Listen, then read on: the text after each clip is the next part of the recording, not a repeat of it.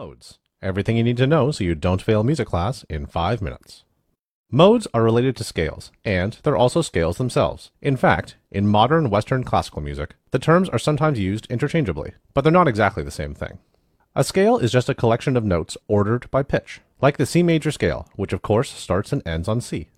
A mode is best understood as what note of a scale you start on. For instance, this scale is composed of notes from C major, but starts on its second note, D, this is known as a different mode of C major. You could almost think of modes like what would happen if a piano player's chair got moved by accident and their fingers got shifted to a different spot on the keyboard. Because a major scale has seven unique notes, a major scale has seven modes, each one with a unique sound and a fancy Greek name. A scale that starts on the second note of a major scale is called Dorian mode. If it starts on the third note of the scale, it's called Phrygian mode. The fourth mode is called Lydian, and, not confusingly at all, the fifth is called Mixolydian mode. The sixth is the Aeolian mode, and the seventh is the Locrian mode. Even the regular major scale we started with has a Greek name too. It's known as the Ionian mode. Notice that every one of these modes uses only notes from the C major scale, which has no sharps or flats. They all use the same key signature.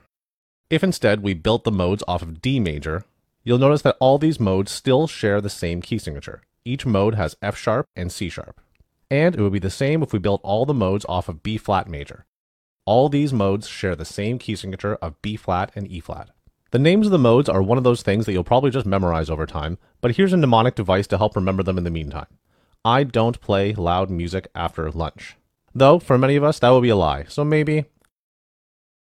To identify a mode, just count the sharps or flats so you can figure out what the original major key is. Then figure out what note of the major scale the mode starts on. This scale has three sharps in it. Three sharps indicates that the key is A major and B is the second note of A major. The second mode of a major scale is Dorian, so this is B Dorian. Let's try another one. This scale has three flats in it B flat, E flat, and A flat. Three flats is E flat major. B flat is the fifth note of E flat major, and the fifth mode of a major scale is Mixolydian, so this is B flat Mixolydian. You may be wondering, why does the starting note matter if it's basically the same scale? What are modes really good for? Well, it's a bit like if you were going for a run. Usually you start your run from home, through the meadow, past the barn, along the river, through downtown, then back home. But if you did a run from work instead, but still follow the same route, you'd still travel the same distance and see all the same stuff, but the experience would be a bit different because you started and ended in a different place. When you do this with a scale, you'll find that modes are an important compositional tool because every mode has its own unique harmonic and melodic character, which can be used to create interesting and expressive melodies. A good exercise to get a sense of each mode's character is to take a familiar melody and transpose it to a variety of modes, and see what each one sounds like. For example,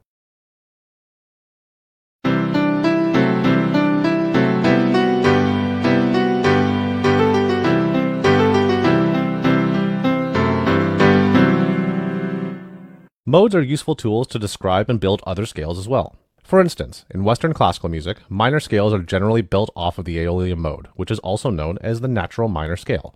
We can use this mode to build other minor scales like harmonic minor, which has a raised seventh, jazz minor, which has a raised sixth and seventh, and melodic minor, which you could think of as jazz minor on the way up and natural minor on the way down. Similarly, many other scales can be succinctly described as some sort of altered mode.